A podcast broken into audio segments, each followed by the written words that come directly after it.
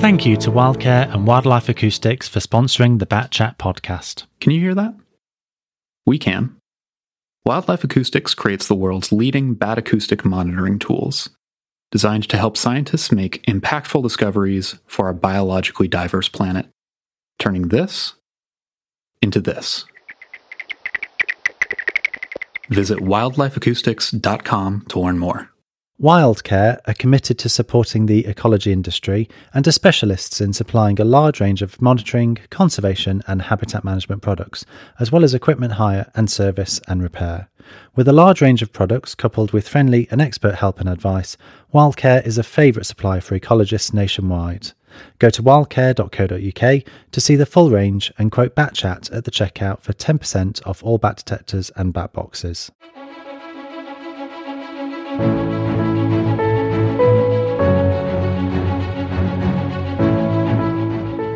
Hello, and welcome to this week's Bat Chat from the Bat Conservation Trust, bringing you the stories from the bat conservation movement. I'm Steve Rowe, and back in November, BCT hosted the second Woodland Symposium, six years after the inaugural symposium. It brought together landowners, ecologists, bat workers, and professionals from the woodland and forestry industry to listen to talks from 15 speakers, covering research, knowledge updates, and case studies on woodlands and bats. We hear from three of those speakers in this episode, as well as from a couple of the 11 students who had been given a place at the conference by bursaries offered by the Back from the Brink project. Check out episode 2 for more on that. We start off with Gareth Fisher from the RSPB discussing the Woodland Wildlife Toolkit. Um, so, Gareth, can you introduce yourself to the listeners? So, what does your, your job entail? How did you find yourself working at the RSPB? Yeah. Um, okay. So, um, hello. My name is uh, Gareth Fisher, and I'm an ecologist for the RSPB. Uh, the team that I work in provide ecological advice and support to our reserve staff, and also now to our off-reserve projects as well. Um, within the team, I'm the lead on woodland habitats and species. Um, and I'm also the chair of the Wood, RSPB's Woodland Nature Recovery Group. So I work with colleagues across the whole organisation whose focus is on woodlands.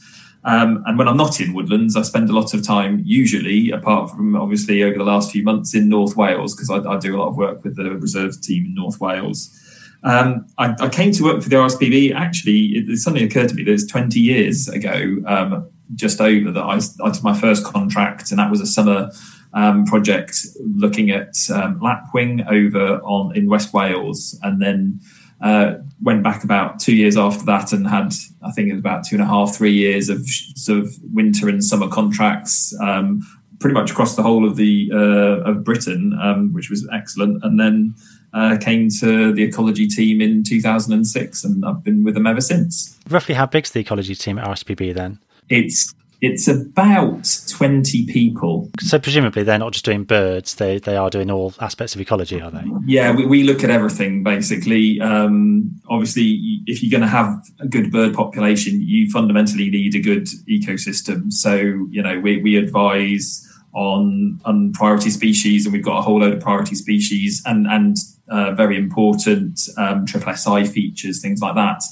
that cover um, invertebrates and plants, and, um, and we, obviously we have quite a lot of. Well, I think we do have all of the UK's bat species on our reserves in, in one place or another. We've got a couple that have pretty high numbers, and it's of ninety percent of all the bat species that we have on them. So we we have to take everything into account. We're we're, we're definitely not just a, a bird organisation. Really, we we do cover everything. Great stuff. So we've just heard you at, at, today's part of the the Woodland Symposium talking about the Woodland Wildlife Toolkit. So can you just give us an introduction to it and what who who in, who is involved in it? It was it basically came about. Um, it was developed by a consortium of organisations led initially by the RSPB, um, but also involving Bat Conservation Trust, um, Butterfly Conservation, Forestry Commission, Natural England, Plantlife, uh, the Woodland Trust, and the Sylva Foundation. And it's it's basically it's an online resource for the conservation management of woodlands. There's a lot of information about different uh, woodland types, woodland species, and uh, their ecology and, and, everything that you would need to know about them to be able to manage your woodlands appropriately. So it, it really started about 10 uh, well, 11 years ago actually now. Um, and it was initially a discussion um, between Forestry Commission down in the Southwest and a colleague of mine, Helen Booker. Forestry Commission were interested in discussing woodland birds after the Repeat Woodland Bird Survey, which was published uh, a year or two before.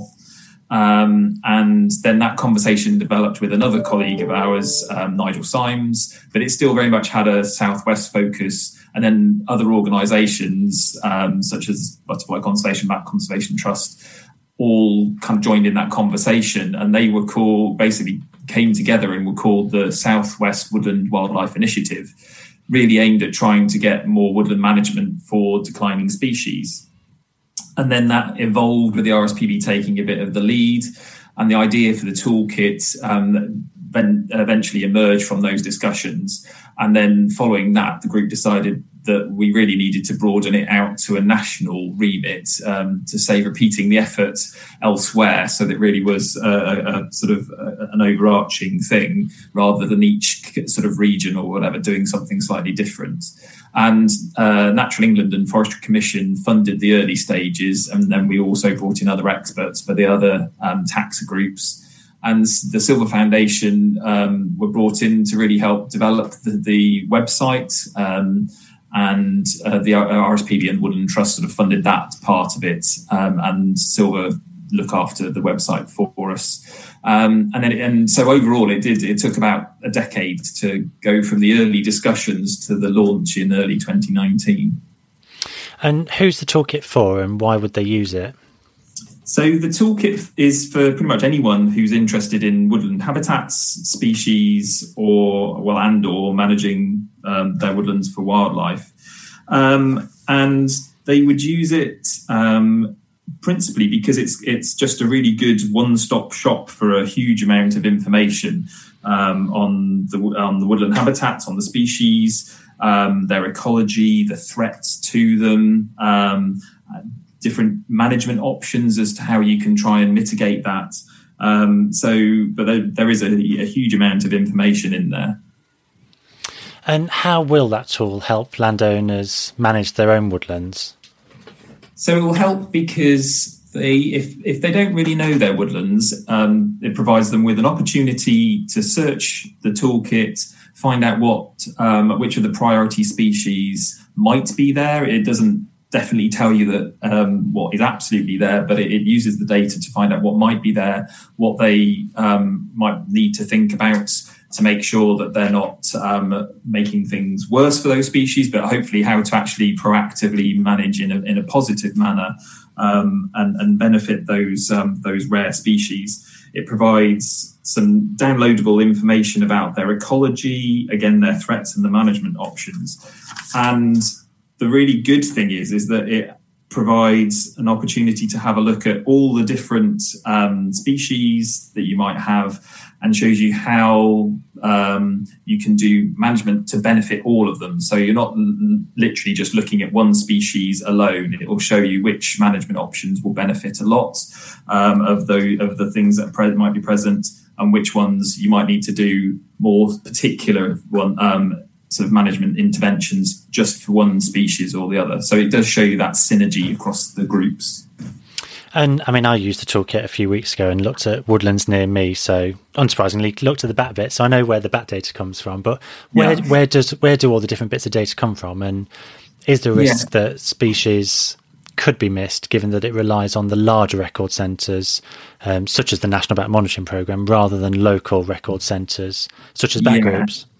Yeah. So the the um, for quite a lot of the groups, we got data directly from um, the the taxa specialist organisation. So yes, the Bat Conservation Trust data comes uh, provided the data for the for um, the bat species, which came through as distribution polygons for each species. Um, the British Trust for Ornithology, we used their two kilometre um, square tetrad summary data from the last breeding bird atlas to um, to get that information in for for all of the key species, and then butterfly conservation provided um, actual grid references buffered around by a two kilometre square for both the butterflies and the moth species. So we are using national data as much as um, we, we can. Um, and then and there's a whole load of other organisations that have provided information. We do get quite a lot from the um, NBN. I think realistically, um, there is always a risk that we might be missing species, um, but we are basically working with the best information we possibly can. Um, it's always good to be able to go out uh, or get people out to go and actually have a look at look at your woods and actually see what is actually there rather than just relying on the distribution data. Um, and we would hope that you know even with local recorders that that would get fed into those um, those record centres to help boost that national picture as well. So, um, as well as just getting more of an inf- more information, if you did could engage with your um, local bat group to get that information, but if then if that could also be then fed into um, the the the local, the national or regional and national um, record centres, then that all helps to build that picture and make sure that the data that we are using is up to date and as accurate as possible. And that is one of the things that we know that we are going to need to do going forward is to make sure that we are improving the, uh, you know, the the timeliness or the, the, the up to dateness of the data that's in there, and where we can improve that resolution as well. And I guess, like you say, you've you've been able to work with some record centres not giving you detailed grid references. So I guess if people are wanting to share data at a, a lower resolution, they could do that. I guess. Yes. Yeah. Absolutely. Great stuff. So, finally, what's the long term vision for the toolkit then?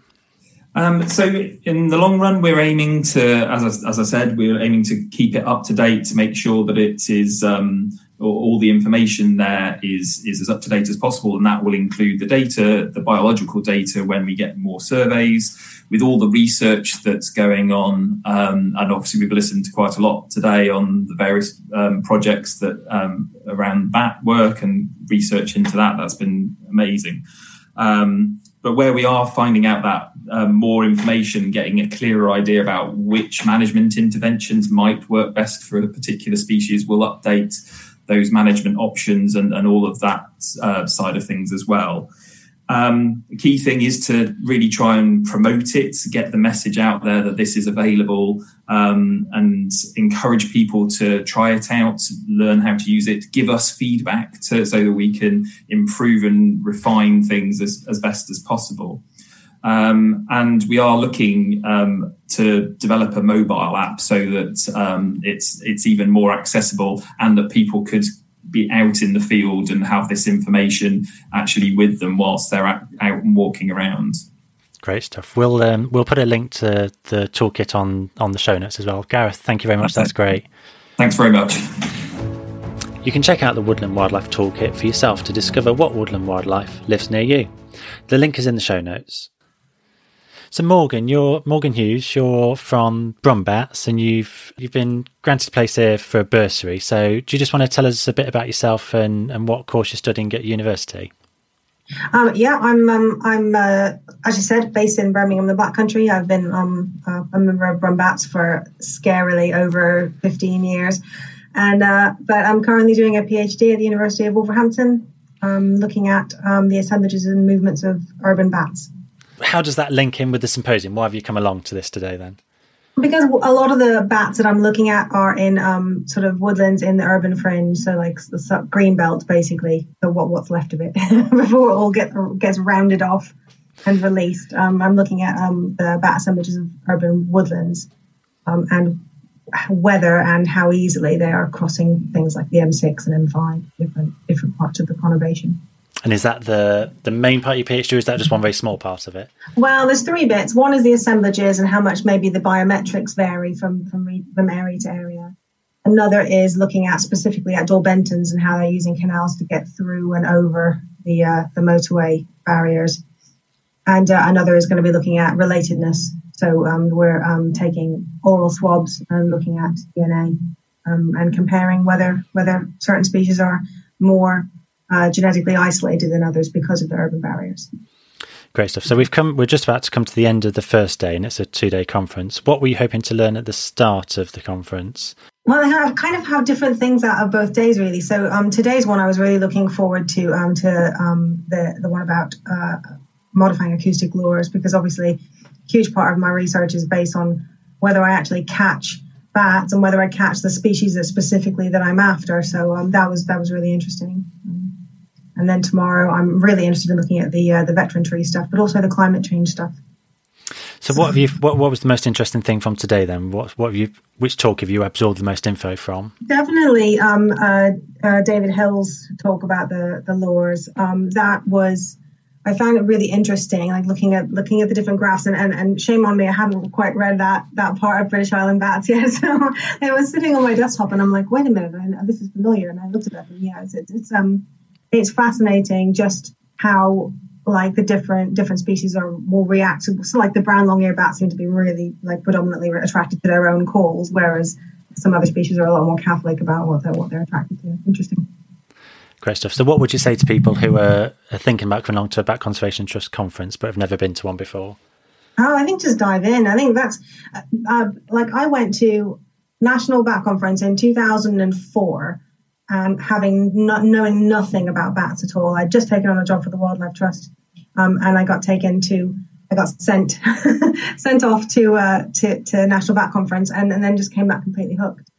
You know, the, the, the, I think it's a passion of people and the kind of the and everyone is so nice and everyone knows each other and respects each other so much, and it's just such a great opportunity to network and meet people and learn stuff, and it's great. Great stuff, Morgan Hughes. Thank you very much. Vicky Bengtsson has been artificially veteranising trees in a number of countries, including England, Sweden, and Norway. And in this next segment, she explains why and gives us the results of her extensive research.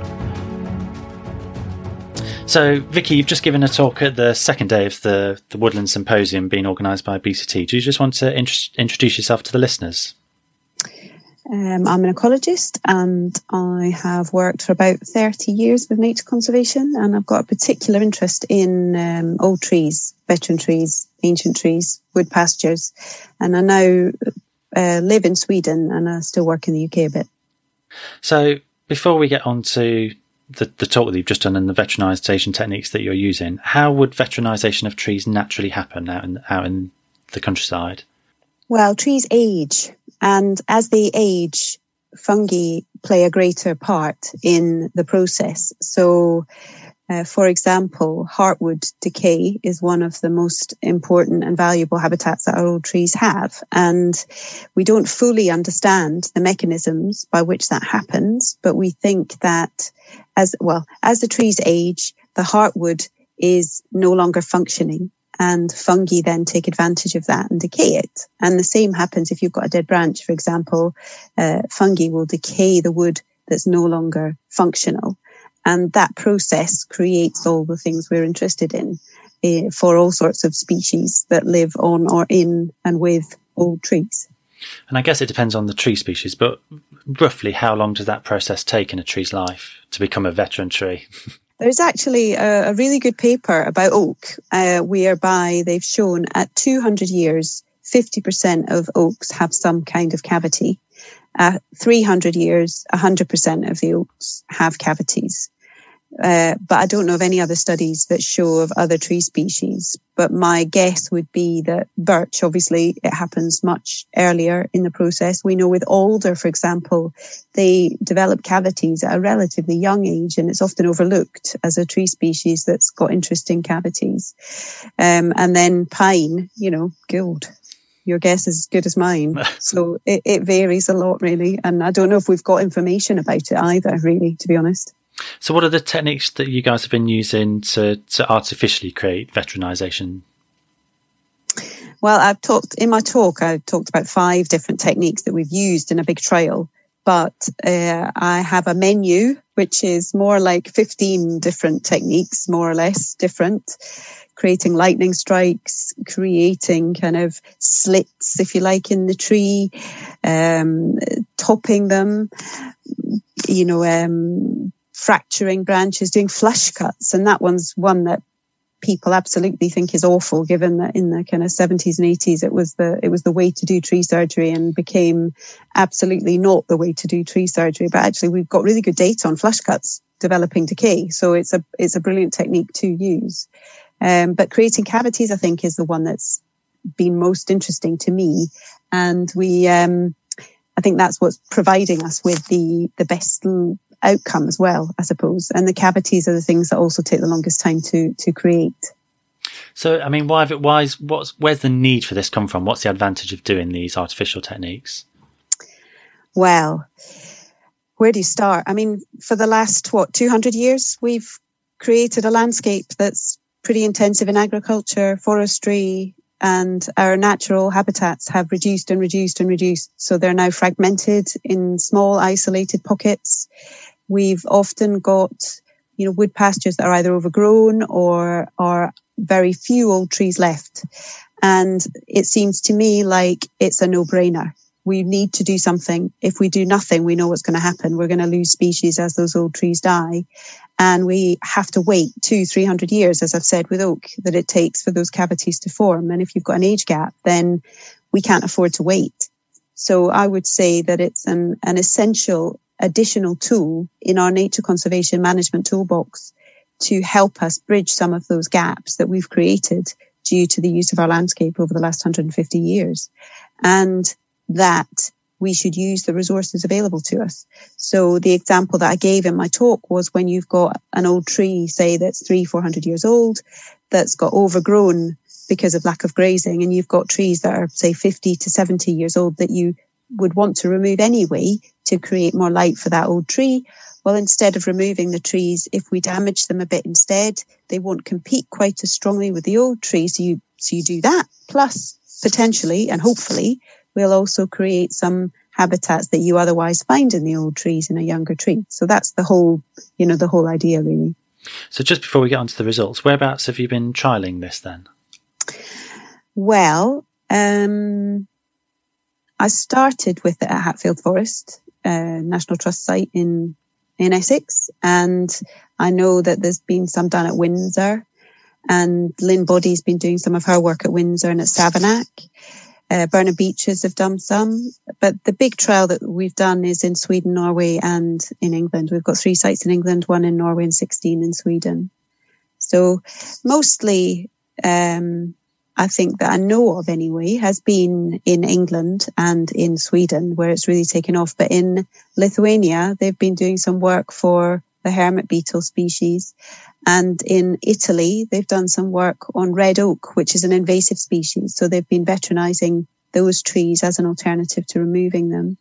And in Australia, they've been doing some work on veteranization as well. But me, I've been, I think, limited, if you like, to, to England, Sweden and Norway.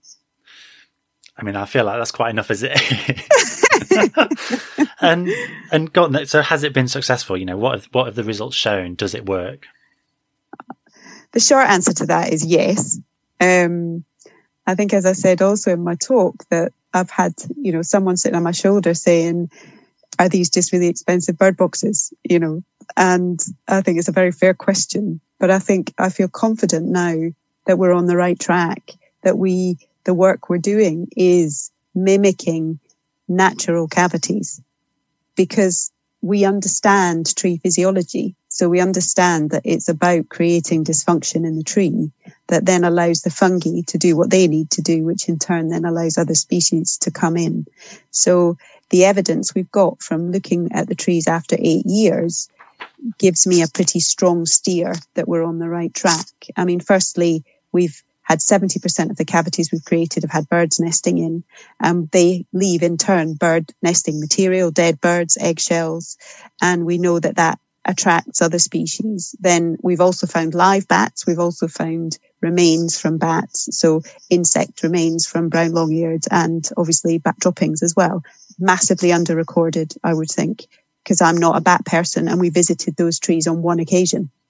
So, you know, they're bound to be under recorded. Then also tree ants, which I think are, are one of these kind of, you know, crucial keystone species in cavity ecology and decay processes. So the fact that we've got all of that happening gives me much more confidence in the technique and also which techniques. So the horse damage that we've created, which is the kind of exposed wood at the base of the trunk, we're getting decay happening in those. And I think that's the butt rot, if you like, that, that we're out, that we're after there. And that's beginning to show signs of that happening. And then the, the cavities that we've created are actually showing also that they're being used by the species that are of interest to us.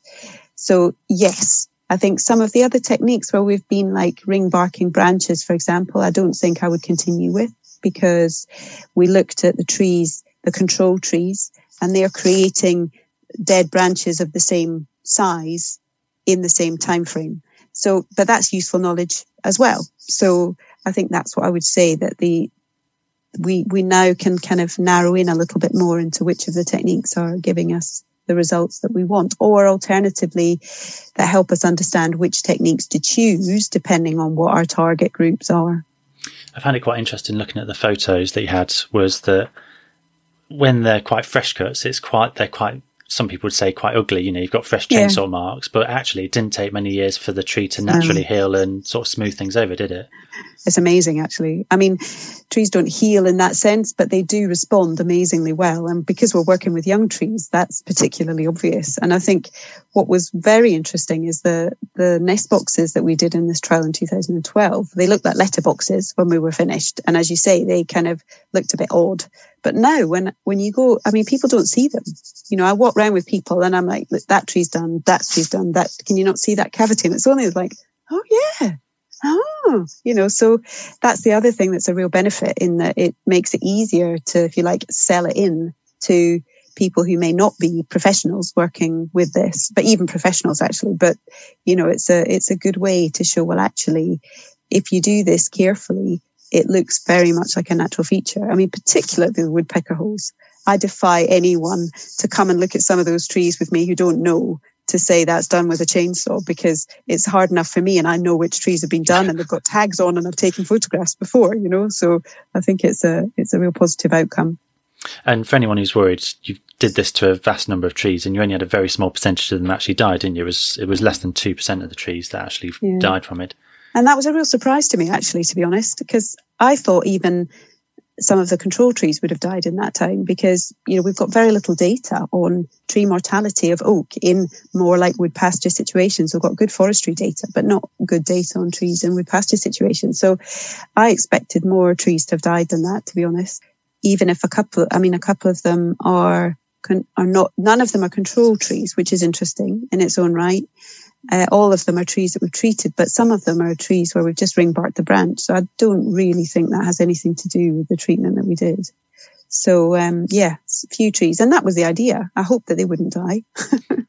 I expect some to, obviously, but uh, of other reasons. But um, yeah. So Vicky, if people want to find out more about your work, where's the best place for them to go? Sadly enough, that's a bit more tricky because um, I've been a bit rubbish at publishing stuff um, because, you know, I've got a day job.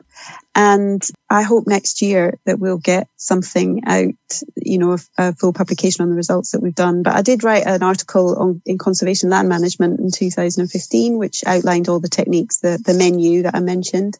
And I hope next year to, to do something more. But we have got a paper being published about the fungi data that I talked about too, which is in press actually. So that'll be out soon.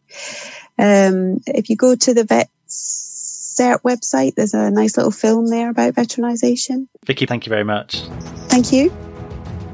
And in the next series of Bat Chat, we'll be revisiting the work of Jim Mulholland when I'll be joining him out in the field, observing some of those techniques that Vicky just described taking place. Rob Coventry is the Forestry Commission's Woodland Resilience Officer, and here we discuss the potential future outcomes of ash dieback in the UK and what it might mean for bats.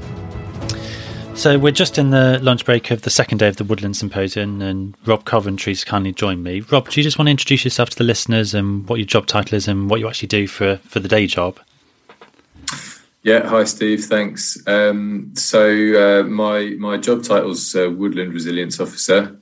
Uh, it's a new post created by the Forestry Commission a couple of years ago, um, and the kind of the main brief is to help the, the, the woodland sector respond to ash dieback and uh, and increase the the resilience of their woodlands kind of simultaneously. Um, primarily in the southeast of England, that's my patch, but um, I also feed into into national guidance and, and policy on on those sort of topics. So your talk was on on the ash dieback, the Chalara um, pandemic, if you like, that we're seeing in the UK at the moment. Can you just give give us a, a crash course if there's such a thing in ash dieback? What is it? How it arrived? What the known spread is so far? Sure. Um, so it was first found in the UK in 2012. Um, and um, but su- subsequently we've we've worked out that it was here since at least 2005 and, and probably much earlier. Um, it was first discovered in Europe in 2006, I think it was, or at least the mid 2000s, and there they've worked out it's been there since since the early 1990s at least.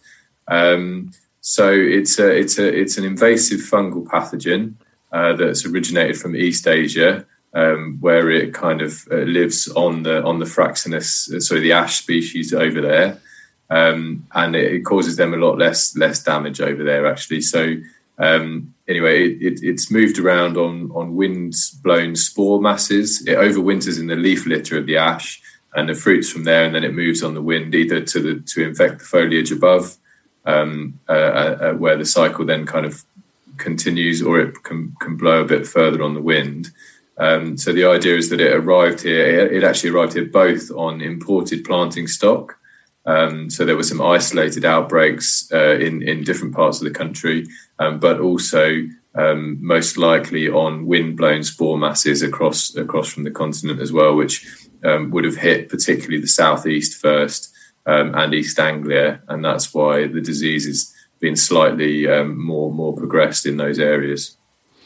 So, can you describe the likely effects of Chalara or ash dieback in the future? What What do you think our landscapes will look like? Have we got any idea of that?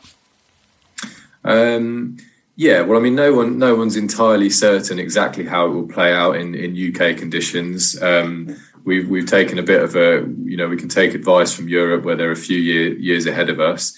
Um, it's kind of anecdotal evidence suggests there's a, a ten year lag period um, between early signs of infection and widespread mortality. And so, as I said, in the southeast, we're we're kind of well past that already, and we're seeing this widespread mortality. Other parts of the parts of the country may be a few years behind, but it can pick up quite quickly. Um, so, I do think right now is uh, certainly the southeast. It's uh, sorry, southwest. It's starting to to hit uh, that area a lot a lot harder, and I think other parts of the country too, and that will continue kind of north and and west.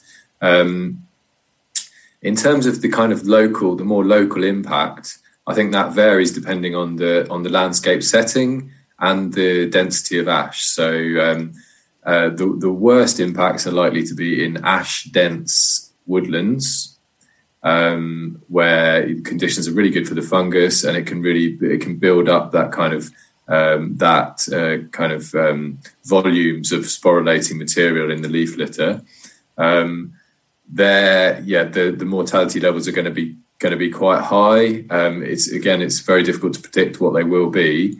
Um, outside of woodlands, and especially farther further away from higher densities of ash, um, the trees may still uh, show some signs of infection, but there is a possibility that they will um, uh, they will kind of survive indefinitely and tolerate the disease because it's it's kind of a um, it, it's the compound stresses on the tree um, combined with the, the, the kind of uh, the, the, the pressure from the fungus and outside of woodlands um, that that that pressure will be will be dramatically less.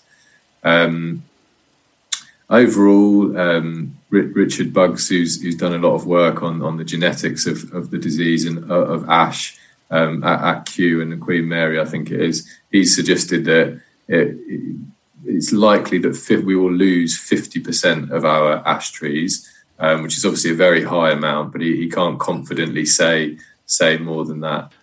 From where I am in Derbyshire, quite a lot of some of the, the important bat habitats are are within ash woodlands, particularly up in the Peak District, where we've got lots of underground sites which we know are used by mating bats for autumn swarming. They all occur.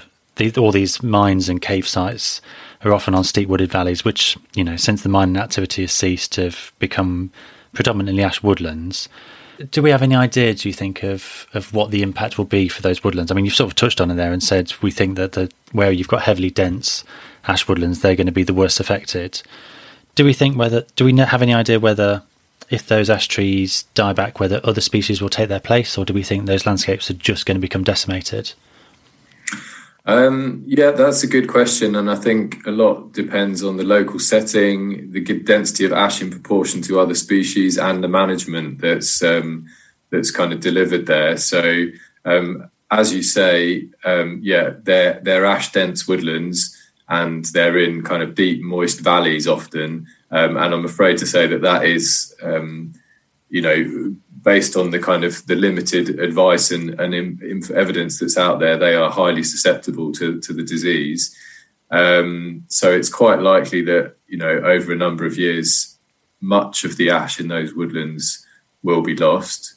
Um, as for what returns, well, obviously, so I mean there are some there's some ups and downs of management in terms of how it affects bat habitat. Um, but one thing management can do if removing those trees or beginning the process of removing those trees um, uh, before uh, before the, the entire stand collapses, it can ensure you know some canopy is it, it, or, or, trees are restocked and, and we can retain some level of canopy um, as much as possible uh, in the situation. But um, yeah, and I think natural, of course, natural rege- regeneration, both from ash and from other species, would be an ideal scenario in in many settings, uh, many sort of conservation orientated um, for management objectives. Um, the the that I think that's that's a really uh, uh, in terms of maintaining ash in the landscape, that is a really important um, kind of approach to conservation. Retaining tree any trees that show signs of tolerance, and then the, the difficult bit cultivating natural regeneration from them um, but uh, also from other species that are around that, that may replace replace ash. But that you know, ash tends to be on quite rich, like quite rich sites, and they're some of the more challenging ones for for for for kind of actively cultivating natural regeneration on. Um, and also, we we have such high deer levels that they really inhibit inhibit natural regeneration and and the kind of adaptive processes that come with it um, unfortunately. So managing deer in in these woodlands is going to be really crucial for for their ongoing uh, kind of um, maintenance of the woodland cover. So, like you said, sounds like management is the key thing here. Is there information out there for landowners to to get this sort of information so they can start that management planning and process now? Uh, yeah, there's there's a proliferation almost of ash dieback guidance. Um, uh, certainly, I'm I'm more familiar with the Forestry Commission stuff. Obviously, um, you can get that on uh, gov.uk. So there's a there's there's three Forestry Commission operations notes on gov.uk, um, which look at uh, managing woodlands affected by ash dieback, managing non-woodland trees, um, and uh, and then restocking woodlands. They're the three operations notes. So there are kind of core guidance. Um, there's uh, we have a, a, a kind of a, uh, a, more easy reading note which signposts to various organisations uh, and guidance which is relevant to, to landowners and managers, and that's on the Forest Research website. Also on the Forest Research website is a really good Chalara manual. It's called. Um, and that's got an abundance of information on managing ash in different settings, and of course the research that's been going on uh, on ash. It links through to that. Um, in terms of case, there's there's there's a, a, case study document produced by the RFS and the Forestry Commission.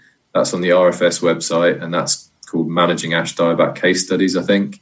Um, and that that shows some examples of different approaches um, that case studies where where owners have, actually you know been undertaking management. Oh, another one. There's there's a great um, Forestry Commission and Natural England document on managing ash and triple SIs um, that's probably quite a useful one where conservation is a key objective.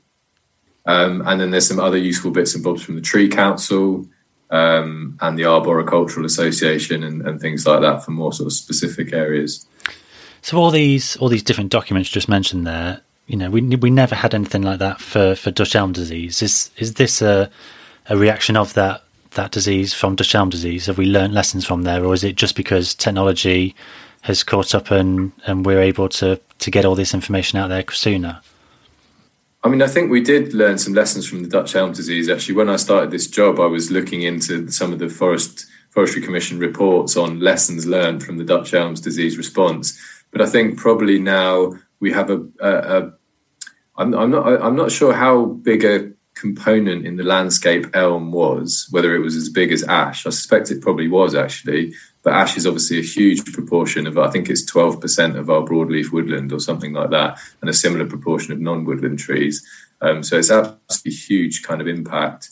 Um, I think now we probably have a more of an understanding of um, the ecological complexity of, of different species and, and the implications that losing one of them might have on a whole array of aspects of ecosystem functioning um, and uh, and biodiversity. Um, so certainly, a lot of the research effort has gone into understanding uh, the implica- the ecological implications of, of losing ash, as well as uh, as well, of course, of how to um, how to preserve it um, and how, how to uh, develop a breeding program. Great stuff. Rob Coventry, thank you very much. Pleasure. I've just been joined by Aleri Kent, uh, who's had a bursary to attend this two day woodland symposium. So, Aleri, do you want to introduce yourself and um, just tell us about the course you're studying at, and at which uni? Yeah, hi. Uh, I'm I'm doing a PhD in Stirling at the moment, which is I've just started a couple months ago, and I'm going to be researching how landscape context affects woodland use by bats. And the aim is that hopefully the kind of knowledge we get from that can then help um, inform the best places to put sort of reforestation projects. Are you looking at lots of different bat species, or just focusing on, on one or two? Uh, we're going to be looking at uh, most lots of them. Um, I think put, the main project we're going to do is put um, with passive detectors, put out um, and sort of see what bats we get in different forests. So we're probably going to get mostly data from pipistrelles, but we hopefully we'll get data from some other ones as well and get to look at them as well. So what what is it that's made you want to come along to this symposium then?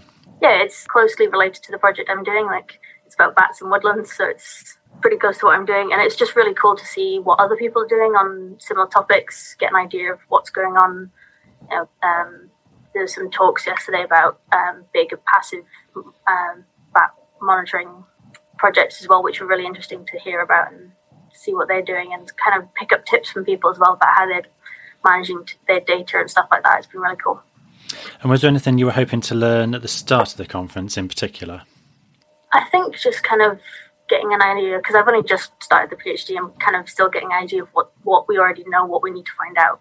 I think I was mostly just kind of get looking to get an overview, but it's been I've learned a lot already, so it's really cool. So, which talk so far have you found the most useful, or have you absorbed the most information from? The one I found most useful was Sonia's, um, Sonia Revelry, who was talking about the a big project they did uh, with the public forest estate down in the southwest, which was looking at using passive monitoring and seeing what bats they had in different woodlands and um, kind of how which species that were really good to pick up. And I think there was some really interesting stuff there as well about what AI can do now with bat data. Like I was so, so surprised. She's like, yeah, we had something like five terabytes of data, which was slightly terrifying given I'm doing a similar project, hoping to do a similar project soon. Um, but she's like, yeah, and then we just fed it through some AI and they sort of sorted it out for us a bit. And I was like, oh, cool. I didn't know that we had like machine learning stuff that could do things that cool yet. So that was really interesting. Yeah. Yeah, you'll definitely need a big hard drive to store all your data. Yeah, I'm telling you now. and what would you say to people who have never been to a Bat Conservation Trust conference before and are, thinking about dipping their toes in? What would you say to them if they're thinking about doing that? I think definitely go for it. Like it's really interesting. I've learned so much, and it's it's a really nice range as well of some academic people um, who are doing more sort of focused research, and just people who are interested and sort of have their so they have their own perspective as well. So sort of, you know, I'm thinking about it from the science, and then some people are like, well, how can I help this bat roost in my area, kind of thing. And it's just like that range of perspectives. I think really gives it a lot. It like brings up lots of interesting issues, and there's lots of interesting back and forth between sort of the research and the more practical side of it. And I really enjoyed that part of it. Great stuff. Well, best of luck with the PhD, Larry, and we'll uh, look forward to seeing how it goes. My thanks to George, Morgan, Vicky, Rob, and Alari for taking time out of the symposium to make those recordings with me. The links to the various topics discussed are in the show notes. We hope you've enjoyed listening to this episode of Bat Chat. We'll be back in two weeks' time for our final episode of this second series, talking about bats and churches. Catch you then.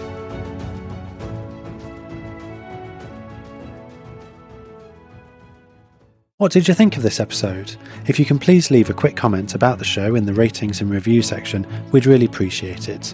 It helps other listeners to discover our podcast.